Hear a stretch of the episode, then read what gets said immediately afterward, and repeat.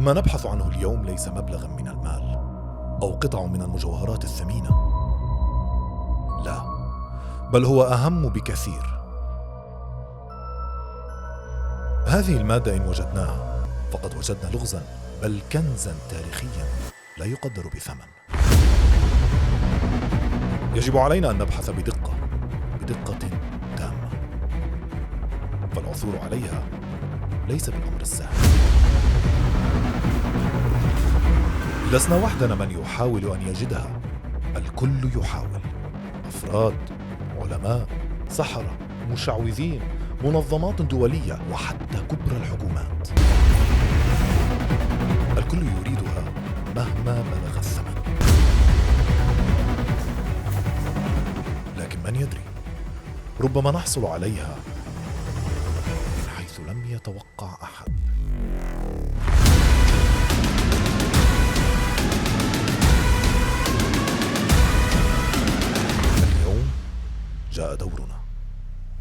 استعدوا جيدا. فمهمتنا قد بدأت.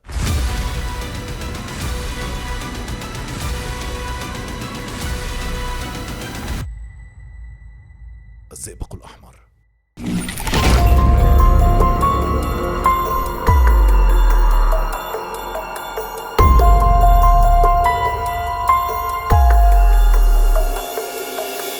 أصدقائي المتابعين ما سنبحث عنه اليوم.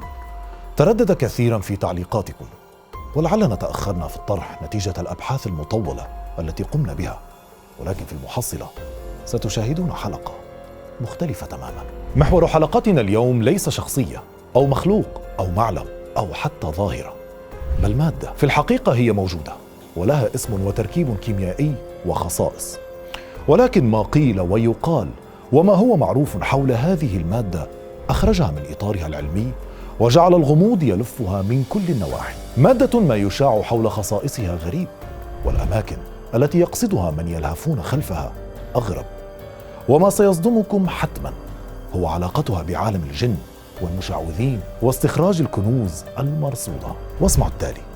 انهيار إحدى أقوى الاتحادات كان شرارة انتشار شهرة هذه المادة. وفي عصرنا الحديث لو صح الحديث وتمكنت إحدى القوى من الحصول عليها على الدنيا السلام.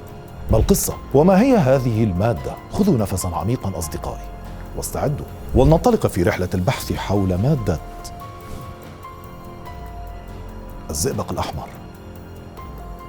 قبل البدء في الحلقة أصدقائي لا تنسوا أن تشتركوا في قناة الرسمية وتفعلوا جرس التنبيه. وأود الإشارة إلى أننا أنشأنا مجموعة خاصة على تليجرام فقط لأصدقاء هذه القناة. نقوم بالإعلان فيها عن كل جديد لكي يصل لكم فور حدوثه أو نشره.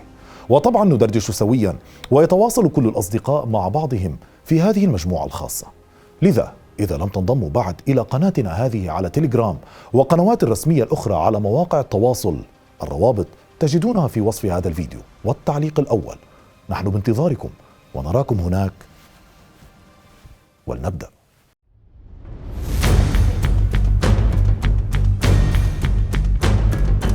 الزئبق الأحمر مادة كثر الحديث عنها. الجميع يرغب في الحصول عليها. دول ومنظمات وأفراد قواها غريبة عجيبة. ولكن قبل الخوض في ناحية الغموض والجدل دعونا نتعرف إلى الزئبق الأحمر الفعلي أو الحقيقي. الزئبق الأحمر والذي كيميائيا اكتسب اسمه بسبب لونه الأحمر القرمزي مادة موجودة فعلا. أحد أنواع الزئبق الذي يمكن الحصول عليه في الطبيعة وخصوصا من المناطق البركانية. كيميائيا يحمل اسم كبريتيت الزئبق الثاني. هذا المركب الكيميائي ينسب الفضل في اكتشافه إلى أبو الكيمياء جابر بن حيان. عالمنا هذا سيكون له ظهور آخر في سياق الحلقة. فحافظوا على تركيزكم. من الأسماء الأخرى التي يعرف بها هذا المعدن الزنجفير والسنبار. وقديما اكتسب اسم الزيرقون نظرا للونه الأحمر الفريد الذي يتمتع به. وهذا يفسر سبب إطلاق الزئبق الأحمر عليه رغم أن هذا المركب أو هذا المعدن ليس اطلاقا الزئبق الأحمر الذي يلهث العديد خلفه. وهذا ما ستعرفونه خلال الحلقة. هذا المعدن غالبا ما يظهر على شكل حجر ضخم أو حبيبات تختلف في الحجم وصولا إلى الشكل الترابي وجميعها يطغى عليها اللون الأحمر القرمزي. هذا اللون هو العامل المشترك الوحيد بين الزنجفير والزئبق الأحمر الشهير. الزنجفير أو الزئبق الأحمر أو كبريتيد الزئبق الثاني عرف منذ القدم عند مختلف الحضارات فبسبب لونه البارز ولمعته الجميلة تم استخدامه منذ القدم في مستحضرات التجميل وتحديدا في أحمر الشفاه. كذلك تم استخدامه في مواد الطلاء والتلوين والتزيين وخصوصا تزيين الأواني الفخارية وتلوينها. إلا أنه مع تقدم العلم بدأ استخدام هذا المركب بالانحسار نظرا لسميته وضرره على الإنسان. فالعديد من حالات التسمم سجلت نتيجة التعامل مع هذا المعدن إن كان من تعدينه أو معالجته أو حتى التعرض لأبخرته. فتركيبه الأساسي هو عنصر الزئبق المعروف بسميته وخطورته. كل هذا يبدو طبيعيا ولا شيء يدعو إلى الغرابة. ولكن مجرد أن تذكر كلمة الزئبق الأحمر أو حتى تبحث عنها في أجهزة البحث ستقرأ وتجد الغريب من المعلومات والتي لا يربطها بهذا المعدن سوى الاسم واللون. فالزئبق الأحمر الشهير ليس بحبيبات أو حجر بل هو سائل كثيف أحمر اللون غير معروف التركيب بطبيعة الحال. فقط المعروف عنه أنه من الزئبق. أما سبب اكتسابه اللون الأحمر أو حتى خصائص كيميائية له فلا جواب واضح إلى يومنا هذا. والسبب سنصل إليه في سياق الحلقة. الأغرب من كل هذا هو ما يتداول حول أماكن وجود هذه المادة الغامضة والخصائص أو بالأصح الامتيازات التي سيجنيها من يتمكن من الحصول عليها. الاعتقادات السائدة والمنتشرة حول هذه المادة مثيرة للجدل. أظن أن البعض منكم يعرف عما أتكلم والبعض الآخر سيصدم حتما. وهنا محطتنا التالية.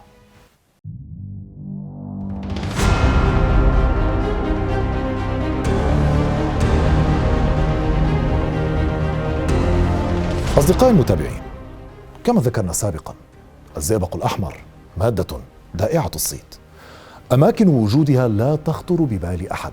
استخداماتها أغرب من الخيال. دعونا نبدأ أولا مع الأماكن الغريبة المشهورة بوجود الزئبق الأحمر فيها. ومن أغرب وأكثر غموضا من إحدى أقدم وأعرق الحضارات وأكثرها إثارة للجدل الحضارة الفرعونية بأهراماتها ومقابرها ومومياواتها.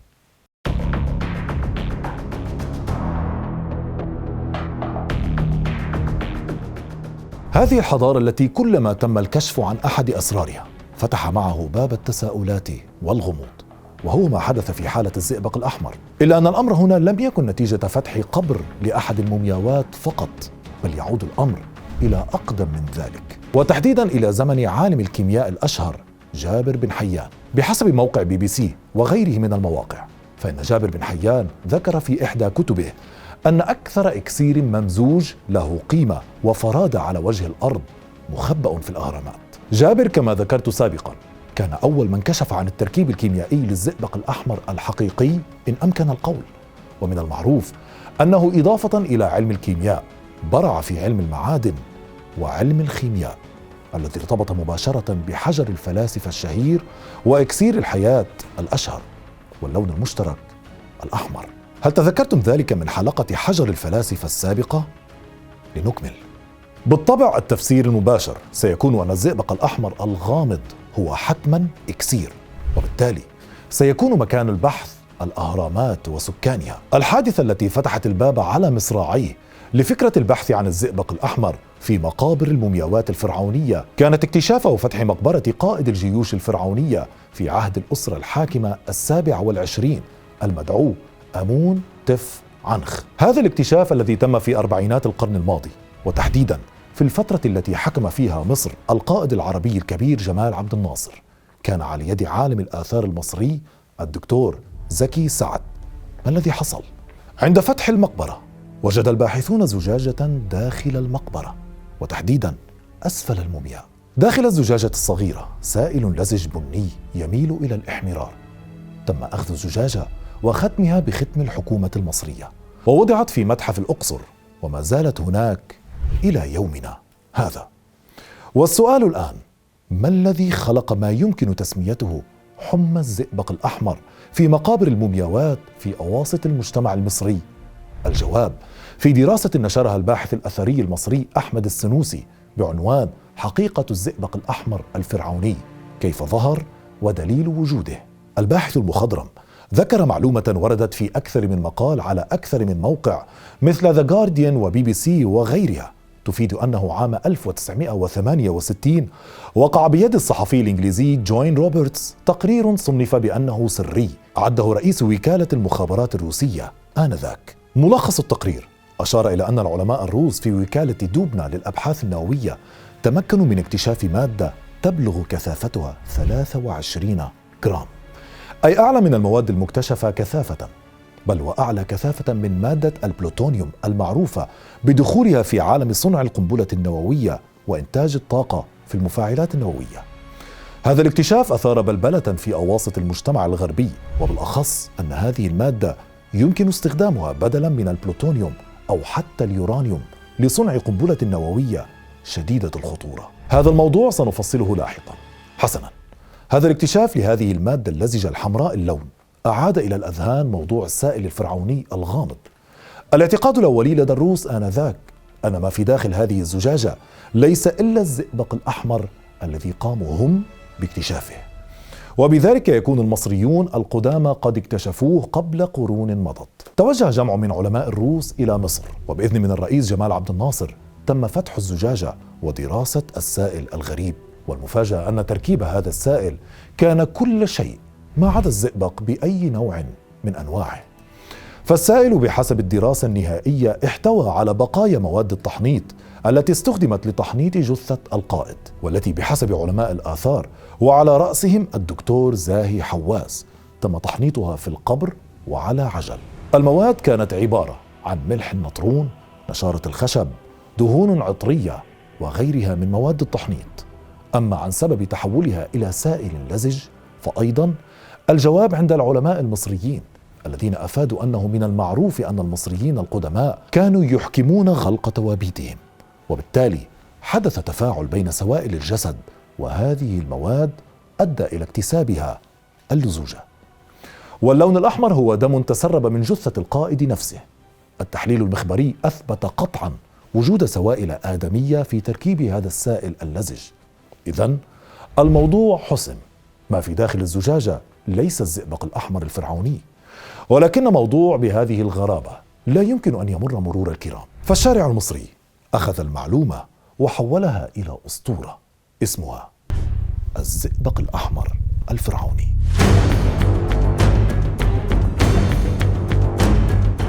ورغم أن الرئيس جمال عبد الناصر أمر بإعادة ختم الزجاجة بختم الجمهورية وحفظها في متحف الأقصر موطنها الحالي.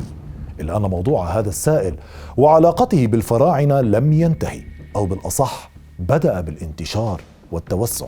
فالعديد من المصريين وغير المصريين على حد سواء يؤمنون بل ويجزمون أن المومياوات الفرعونية جميعها تحتوي على الزئبق الأحمر. فالفراعنة كانوا يؤمنون بالخلود بعد الموت وكنوزهم كانت معهم.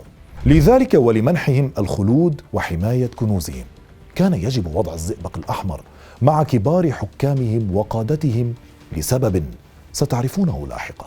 لذلك العديد من عمليات فتح القبور وإخراج المومياوات وتدميرها في بعض الأحيان ترد بين الحين والأخرى. والكلام هنا للدكتور زاهي حواس مرجعنا الأساسي في كل ما يتعلق بالفراعنة وحضارتهم. الدكتور زاهي في كتابه جنون اسمه الفراعنة. فند موضوع الزئبق الأحمر وأعطى رأيه الحاسم به. والذي سنصل إليه أيضا في سياق الحلقة. في الكتاب يخبرنا الدكتور حواس عن ثلاثة شبان من نفس العائلة. خرجوا للبحث عن الزئبق الأحمر في أحد جبال أسوان. والسبب؟ لجوءهم إلى مشعوذ أخبرهم بوجوب إحضار الزئبق الأحمر من مومياوات موجودة في ذلك الجبل لكي يتمكن من إخراج الكنوز المخبأة. وبالفعل بدأ الشباب بعمليات الحفر الغير علمية والعشوائية طبعا. والنتيجة؟ لقي الثلاثة حتفهم بعد أن انهار جزء من الجبل فوق رؤوسهم بسبب الحفر الغير مدروس. من المفترض أن تكون هذه الحادثة درسا لغيرهم، ولكن يخبرنا الدكتور زاهي أنهم وجدوا العديد من المومياوات المدمرة حتى في الوقت الحالي. مومياوات صنفها الدكتور حواس بأنها من مومياوات العصر المتأخر. عمد من قام بإخراجها من قبورها إلى فك لفائفها وفصل الرأس عن الجسد. لماذا؟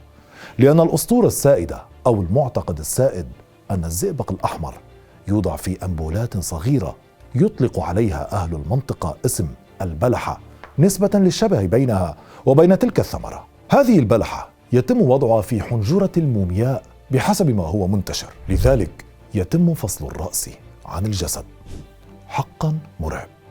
أليس كذلك؟ الدكتور زاهي حواس أكد أن عمليات التنقيب واستخراج المومياوات لم تظهر أي وجود لأي بلحة إن أمكن القول أو حتى أثر لمادة الزئبق الأحمر ولا غيرها. إذا لم يتم إيجاد الزئبق الأحمر المنشود في مومياوات الفراعنة. وجل ما يمكن ربطه بالزئبق الأحمر الفرعوني هو أملاح الزئبق الأحمر المعروف والذي ذكرنا وجوده في الطبيعة باسم الزنجفير وبكميات قليلة جدا في عمليات التحنيط. وليس سائل الزئبق الأحمر اللزج. لذلك كان لزاما على الساعين خلف الزئبق الأحمر وما يحمله من أحلام وأوهام أن يجدوا مصدرا آخر لهذه المادة. وهذه المرة المصدر حيواني وتحديدا الخفاش.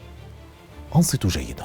في تقرير نشرته وكالة بي بي سي أشارت إلى أن الوجهة الأفضل والأكثر رواجا في العصر الحالي للبحث عن الزئبق الأحمر هي كهوف الخفافيش. إن سمعتم أصدقائي أو التقيتم بأشخاص يبحثون أو يسألون عن مواقع أو كهوف تكثر فيها الخفافيش.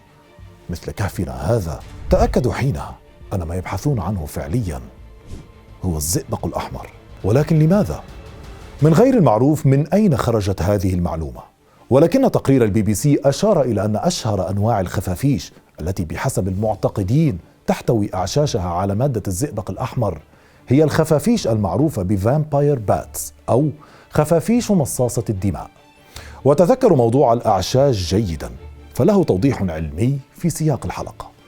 سبب هذا الاعتقاد هو ما يروج له العديد ممن يدعون حصولهم على الزئبق الأحمر من هذه الخفافيش أو بالأصح من البقايا التي تخلفها الخفافيش في أعشاشها. فالزئبق الأحمر بحسب الكثير من الفيديوهات المعروضة على اليوتيوب وغيرها ينفر من الثوم ويقترب من الذهب. وعند وضع هذه المادة اللزجة أمام المرآة لا يظهر انعكاس لها بحسب تقرير البي بي سي. لنفكر قليلا. خفافيش تمتص الدماء. ومادة تبتعد عن الثوم وتتجه إلى الذهب ولا انعكاس لها على المرآة. أجل أصدقائي هذه هي الفكرة النمطية السائدة حول مصاصي الدماء وزعيمهم. دراكولا. الكائنات ذات القوى الخارقة التي لا تشيخ ولا تهرم ولا تموت. موضوع أو فكرة البحث عن مادة الزئبق الأحمر الشهيرة موجودة وبقوة بل وبحسب مقالات وردت في جرائد ومجلات عربية وغربية. هناك مجموعات تقوم على مختلف وسائل التواصل الاجتماعي بالترويج لعمليات بيع وشراء أعشاش الخفافيش. وزبائنها إلى يومنا هذا يدفعون مئات الآلاف وأحيانا ملايين الدولارات ثمنا للحصول عليها من هؤلاء الصيادين. ولكن ليس بهذه السهولة. الطريقة معقدة. وهناك اختبار يجب اجتيازه للتأكد من صحة احتواء العش على الزئبق الأحمر. لنرى كيف. أولا بحسب هذه الصفحات المادة التي يفرزها ويخزنها الخفاش في عشه لديها قدرات هائلة في العلاج والسحر وفتح القبور. وهي الزئبق الأحمر لا محالة. هؤلاء الأشخاص الذين يديرون مثل هذه المجموعات وضعوا معايير محددة للأعشاش. فمن ناحية الشكل يجب أن يكون العش بيضاوي الشكل مصنوع من الطين ومغلفا ومعلقا. وإن أمكن للشخص الذي يريد بيع هذه الأعشاش بمبالغ خيالية كما ذكرنا أن يصور مقطع فيديو يوثق دخوله إلى الكهوف فستزيد فرصه في نيل مراده. حسنا. لنفترض أن الشخص وجد العش وأرسل فيديو أو صورة. وتطابقت المواصفات مع ما هو معروف لدى تجار هذه الأعشاش الذين يطلبون ألا يقطع العش من مكانه عادة أي أن يبقى معلقا. هل تعتقدون الصفقة ستتم؟ أنتم مخطئون. يجب أن يخضع العش لاختبار. الاختبار بسيط جدا. تأتي بفص من الثوم أو ما تيسر منه وتقربه بجانب العش المعلق. فإن تحرك العش كنت من أصحاب الحظ السعيد. وعندها يأتي المختص بهذه الأمور ويقوم بفتح العش بسرية تامة لأخذ الزئبق الأحمر. غريب. من خلال بحثنا لم يسقط بين أيدينا أي تجربة أو قصة تؤكد حصول أي شخص على الزئبق الأحمر من هذه المجموعات. وجل ما تبين لنا عمليات النصب والاحتيال التي تعرض لها من يسعون إلى حلم الخلود والثراء وإيجاد الكنوز التي يقال أنها مرصودة. فهم يشترون هذه الأعشاش وما بداخلها بأسعار خيالية إن كان مباشرة أو عبر وسيط. بالطبع العلم والعلماء أيضا كان لديهم رأي حاسم بهذا الخصوص. سنفصله في نقطة الآراء العلمية.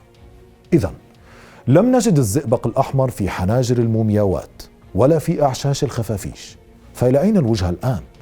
السعودية. وتحديدا إلى العام 2009 حيث انتشرت إشاعة مفادها أن ماكينات الخياطة الآلية من نوع سينجر تحتوي على كميات قليلة من الزئبق الأحمر داخل إبرها. انتشرت الشائعة كانتشار النار في الهشيم وبدأ الناس بحسب تقرير للبي بي سي بالتهافت على شراء هذه الآلة التي لم يكن سعرها يتعدى ال 200 ريال ليتخطى في هذه الأزمة ال 200 ألف ريال. أما عن كيفية التأكد من وجود الزئبق الأحمر فالأمر يسير. لا يحتاج إلى مغامرة كتلك التي يخوضها من يقصد قبور الفراعنة أو كهوف الخفافيش. فقط أحضر هاتفك وضعه أمام الماكينة. إن انقطع الخط فالزئبق الأحمر موجود لا محالة. النساء تهافتت لبيع ماكيناتها لجني الأرباح. والتجار كانوا يرون حاملين هواتفهم وينتظرون أمام الماكينات. من لم يملك المال لشراء واحدة لجأ إلى السرقة. فتم تبليغ سلطات المدينة بسرقة محلي خياطة. المسروقات فقط مكانات الخياطة من نوع سينجر. لا بل أن هذا الهوس خرج من حدود السعودية ليطال الكثير من الدول المحيطة. أمام هذه الهستيريا الجماعية كان لابد للسلطات أن تتحرك وبالفعل بدأت التحقيقات وخرج تقرير شرطة الرياض على لسان المتحدث الرسمي يفيد بأن الموضوع كان نتاج عمل عصابة احتيال هدفها النصب وتجميع الأموال. ونفى بشكل قاطع وجود الزئبق الأحمر في ماكينات الخياطة سينجر بعد البحث والتدقيق. حسنا. السؤال الآن. إذا ما صح موضوع وجود الزئبق الأحمر؟ وبالفعل تمكن البعض من الحصول عليه. فما الغاية والهدف منه؟ وهل ما سنذكره من خصائص هذه المادة حقيقية؟ هنا محطتنا التالية.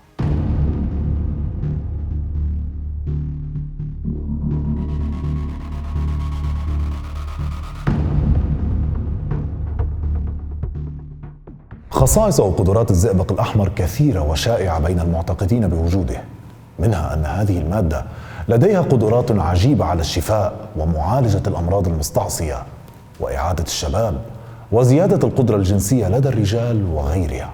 البروفيسورة ليزا وين رئيسة قسم الأنثروبولوجيا أو علم الإنسان في جامعة ماكواير في سيدني أستراليا أخبرت قناة بي بي سي عن حادثة عرفتها لأول مرة على موضوع الزئبق الأحمر.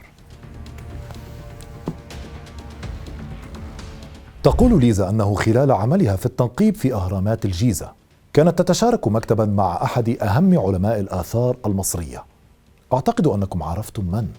أجل الدكتور المخضرم زاهي حواس.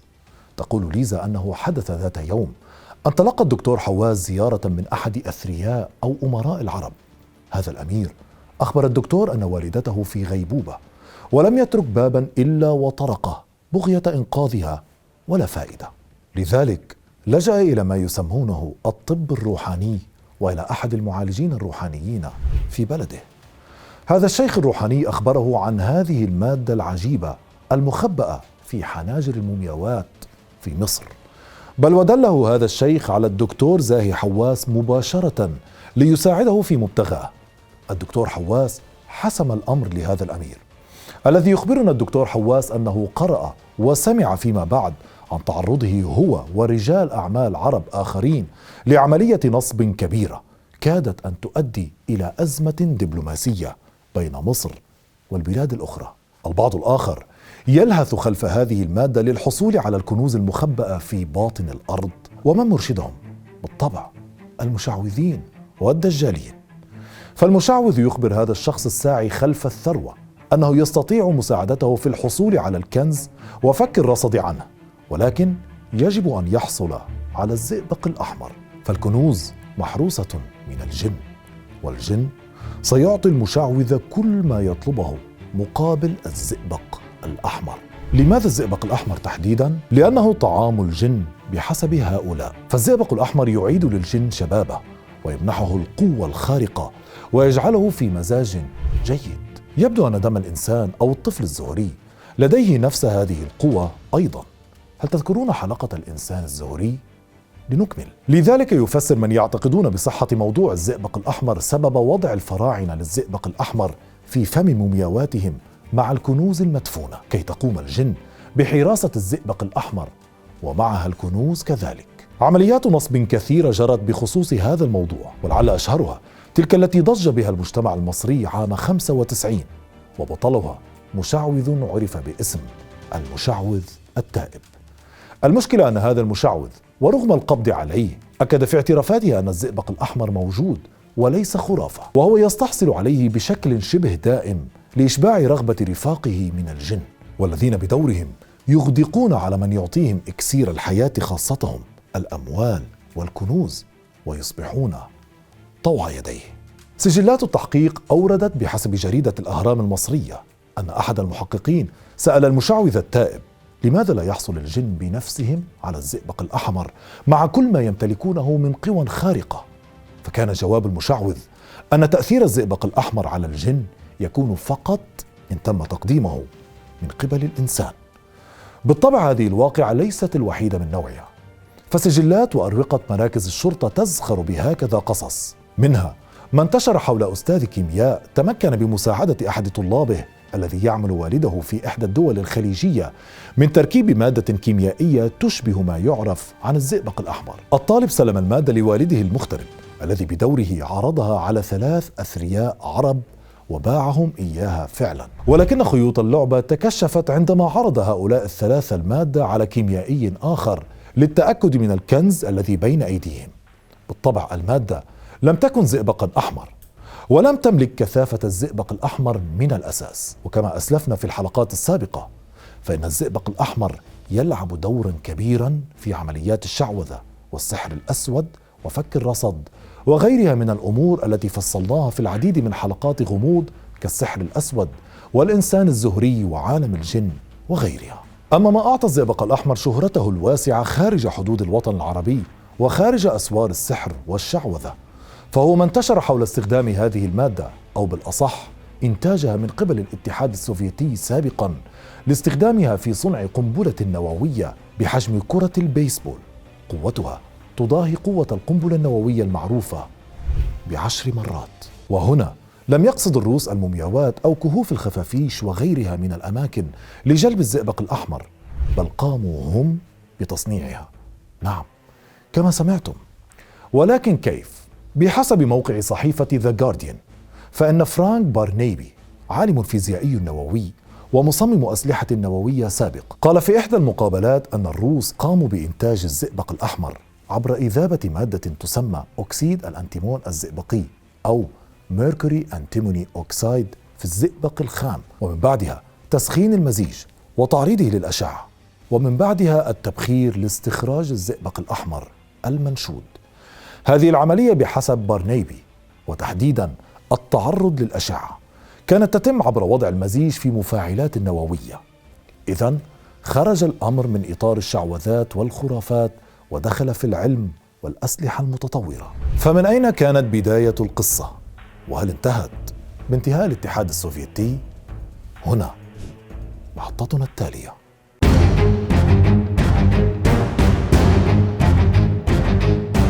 تعود أصول قصة إنتاج السوفييت للزئبق الأحمر إلى ثمانينات القرن الماضي حيث كان العضو المؤسس في مؤسسة كارنيجي للسلام الدولي حاليا مارك هيبس آنذاك صحفيا. يحقق في إشاعات حول عرض مادة نووية غير معروفة للبيع صنعت في مختبرات الاتحاد السوفيتي. البائعون أشخاص غير معروفين أو رجال الظل كما سماهم تقرير البي بي سي. واسم المادة طبعا الزئبق الأحمر.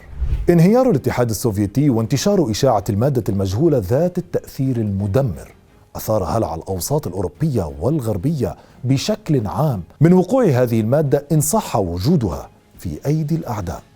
لذلك وبحسب تقارير بي بي سي، The Guardian، The New York Times وغيرها نشطت الاستخبارات الغربية لتحديد مكان هذه المادة والاستحواذ عليها ولكن دون جدوى.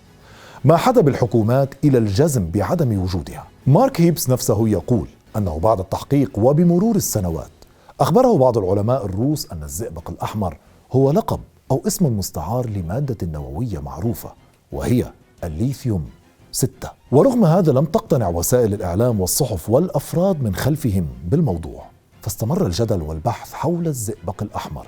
وفي عام 1993 قامت جريدة برافدا الروسية اليومية بنشر مقال زعمت أن معلوماته مسربة من مذكرات فائقة السرية. المعلومات أو المقال أشار إلى أن الزئبق الأحمر هو مادة شديدة الفعالية تستخدم لإنتاج قنابل نووية شديدة الانفجار وكذلك تستخدم في طلاء الطائرات لحجبها عن الرادارات المعادية وتستخدم كذلك في الصواريخ أحادية التوجيه.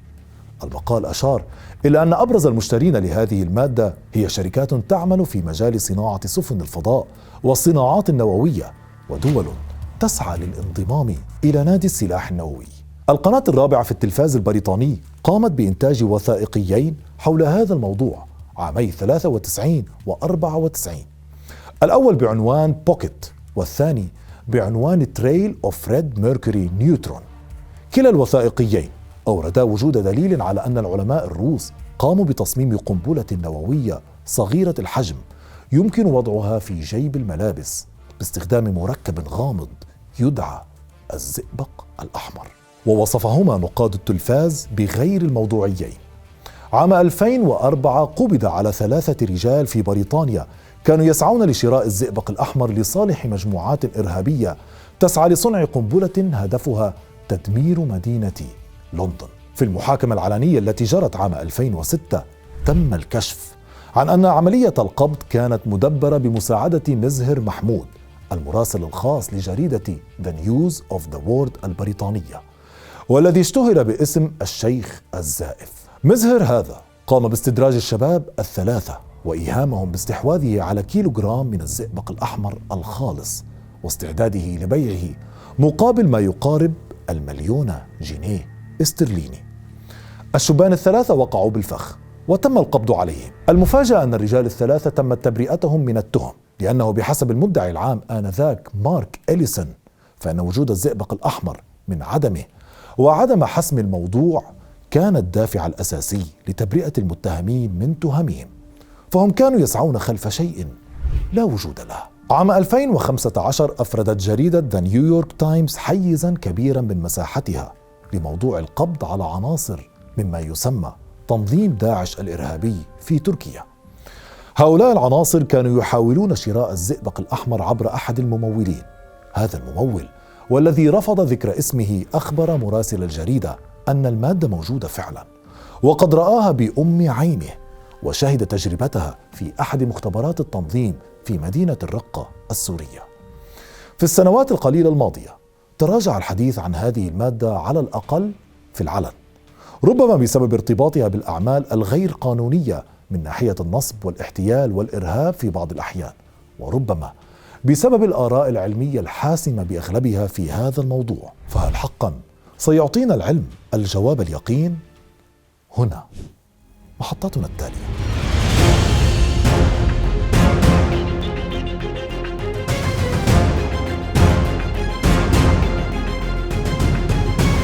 كما ذكرت في بداية الحلقة الزئبق الأحمر بشقه العلمي موجود في الطبيعة ويمكن استخلاصه من بعض مركبات الزئبق. بل بحسب الدكتور محمد توفيق أستاذ تكنولوجيا الإشعاع والخبير بهيئة الطاقة الذرية المصرية فإن معدن الزئبق عند تأكسده يتحول إلى أكسيد الزئبق ذي اللون الأحمر. بل حتى أن ثمن الكيلوغرام الواحد منه لا يتعدى الثلاثين دولار. بعكس الزئبق الأحمر الغامض الذي يدفع في سبيله ملايين الدولارات. أمام هذا الانتشار الواسع والسعي الحثيث خلف الزئبق الأحمر والمخاطر الجمة التي تقابل اللاهثين خلفه كان لابد للعلم من موقف واضح وصريح. الدكتور زاهي حواس من أوائل من حسموا الموضوع فقد ذكر في كتبه ومقالاته ومختلف لقاءاته وعند كل سؤال يتوجه له حول هذه المادة أن الزئبق الأحمر أو ما يعرف بالزئبق الأحمر الفرعوني لا وجود له. هو وهم في وهم وخرافة مجهولة المصدر. هل تذكرون حادثة الأمير العربي وطلبه الغريب من الدكتور حواس؟ جواب الدكتور كان واضحا بحسب موقع بي بي سي. أنا أشعر بالأسف الشديد لحال والدتك ولكن هذا هراء وكلام فارغ لا يوجد شيء اسمه الزئبق الأحمر. في موضوع أعشاش الخفافيش الرأي هنا لعلماء الحيوان والأطباء البيطريين. علماء الحيوان والأطباء البيطريين بل حتى الأشخاص العاديين يعلمون علم اليقين أن الخفاش حيوان من الثدييات يلد ولا يبيض وبالتالي لا يصنع عشا. فهو بحسب رئيس جمعية حماية الطيور البرية حسن الفقي يلد على الجدران ويفرز مادة لزجة. الهدف منها إلصاق صغاره على الجدران عند الولادة. أيضا الدكتور ميسر حسين المختص في التاريخ الفرعوني ينفي وجود الزئبق في عش الخفاش ويقول أن الزئبق لم يعرفه المصريون القدامى كما يتم الترويج له بل ظهر بعد انهيار الاتحاد السوفيتي كما فصلنا سابقا. أما عن موضوع اختبار الثوم وما تظهره الفيديوهات المنتشرة من حركة العش عند اقتراب الثوم فيخبرنا رئيس جمعية حماية الطيور البرية حسن الفقي بالقصة. يتم وضع قطعة مغناطيس داخل ما يسمى العش وفي الطرف الآخر يزرع المحتالون قطعة حديد صغيرة داخل الثوم. قرب الحديد من المغناطيس وسيتحرك لا محالة. أليس كذلك؟ الخوف الأكبر بحسب العلماء والبيطريين عدا عن تهديد الحياة البرية ومواطن الخفاش الحيوان الذي يلعب دورا كبيرا في القضاء على الحشرات وتلقيح النباتات والذي هو بدوره مهدد بالانقراض يكمن في خطورة الأمر على البشر. فالخفافيش حيوانات حاملة لأنواع عديدة من الفيروسات المعروفة والغير معروفة ويمكنها نقلها إلى البشر ما سيتسبب بجائحات كبيرة مثل داء السعار والإيبولا والسارس وغيرها. بحسب تقرير نشره فريق بحث تابع لقسم البيئة والتنوع الحيوي بكلية لندن الجامعية. كذلك كهوف الخفافيش مسكن للثعابين والعقارب السامة وبالتالي واضح مكمن الخطر وخصوصا للمبتدئين من هؤلاء الساعين خلف الأوهام. معلومة مثيرة قرأتها خلال البحث. المعلومة تفيد أن أطباء أستراليين أجروا دراسة حول أنزيمات يفرزها الخفاش وتحديدا مصاص الدماء. ووجدوا أن أنزيم ديزمو بلاس الذي يفرزه الخفاش لضمان استمرار تدفق دماء ضحيته لديه قدرة على معالجة الجلطات أعلى من الأدوية المستخدمة. وما زال العمل حثيثا لتركيب أدوية آمنة من هذا الإنزيم. في موضوع الزئبق الأحمر الذي صنعته روسيا في مختبراتها وما نتج عنها من بروباغندا إعلامية عالمية. الجواب الحاسم كان للوكالة العالمية للطاقة الذرية على لسان المتحدث الرسمي باسمها. الزئبق الأحمر لا وجود له. الأمر كله حزمة من الأكاذيب. السلطات الروسية ممثلة بالمدعي العام قامت عام 94 أيضا بتحقيق حول موضوع المادة التي تباع إلى الأسواق الخارجية. وأفضى التقرير إلى أن ما تم بيعه إلى أسواق أوروبا والشرق الأوسط بعد انهيار الاتحاد السوفيتي هو عبارة عن زئبق مصبغ باللون الأحمر باستخدام طلاء الأظافر. مجلة يصدرها تجمع من علماء الذرة باسم The Bulletin of the Atomic Scientists. كانت قد أصدرت دراسة عام 97 قالت فيها أنهم قاموا بدراسة عينات استطاعوا الحصول عليها من حاويات محجوزة تحت اسم الزئبق الأحمر. العينات التي دفع أصحابها مبالغ باهظة مقابل الحصول عليها وكانت تشحن في حاويات مخصصة عليها شعار إشعاعات نووية. كانت عبارة عن مركبات معروفة علميا وتجاريا من الزئبق المصنع وبعضها زئبق عادي مصبوغ بطلاء أظافر أحمر تماما كتقرير الروس إلا أن عالما بارزا وواحدا من أبرز علماء العصر لديه رأي مخالف للمجتمع العلمي. سامويل تي كوهن المعروف والد القنبلة النيترونية لدوره الهام في صناعتها والعمل عليها. كان من المعتقدين وبشدة بأن الروس فعلا تمكنوا من صناعة الزئبق الأحمر المستخدم في صناعة القنابل النووية. سامويل ادعى أن الزئبق الأحمر هو مادة كيميائية شديدة الانفجار. تتبع ما يعرف بال ballotechnic وهي المواد التي تدخل في تفاعلات كيميائية مباشرة بعد تعرضها لضغط شديد. سامويل في إحدى مذكراته ذكر أن الروس أتقنوا تماما صنع الزئبق الأحمر واستخدموه فعلا لصناعة قنابل صغيرة بحجم كرة البيسبول لا تزن أكثر من 4.5 كيلوغرام وبأعداد كبيرة. وأضاف صامويل أن الحكومة الأمريكية تعلم علم اليقين بوجود هذه المادة وقدراتها الهائلة ولكنها تبقيها مخفية نتيجة خوفها من تأثير هذه المادة على التسلح النووي. وخصوصا أن القنبلة المصنوعة من الزئبق الأحمر لن تحتاج إلى مواد انشطارية أو وقود نووي وانشطاري لتشغيلها. كمية مناسبة من الضغط على القنبلة ذات الحجم الصغير ستمحي مدنا عن بكرة أبيها.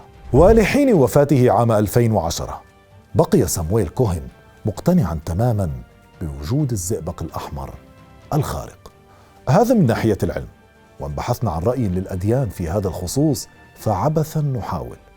ترك علماء الدين موضوع وجود هذه المادة من عدمه إلى أهل العلم والاختصاص.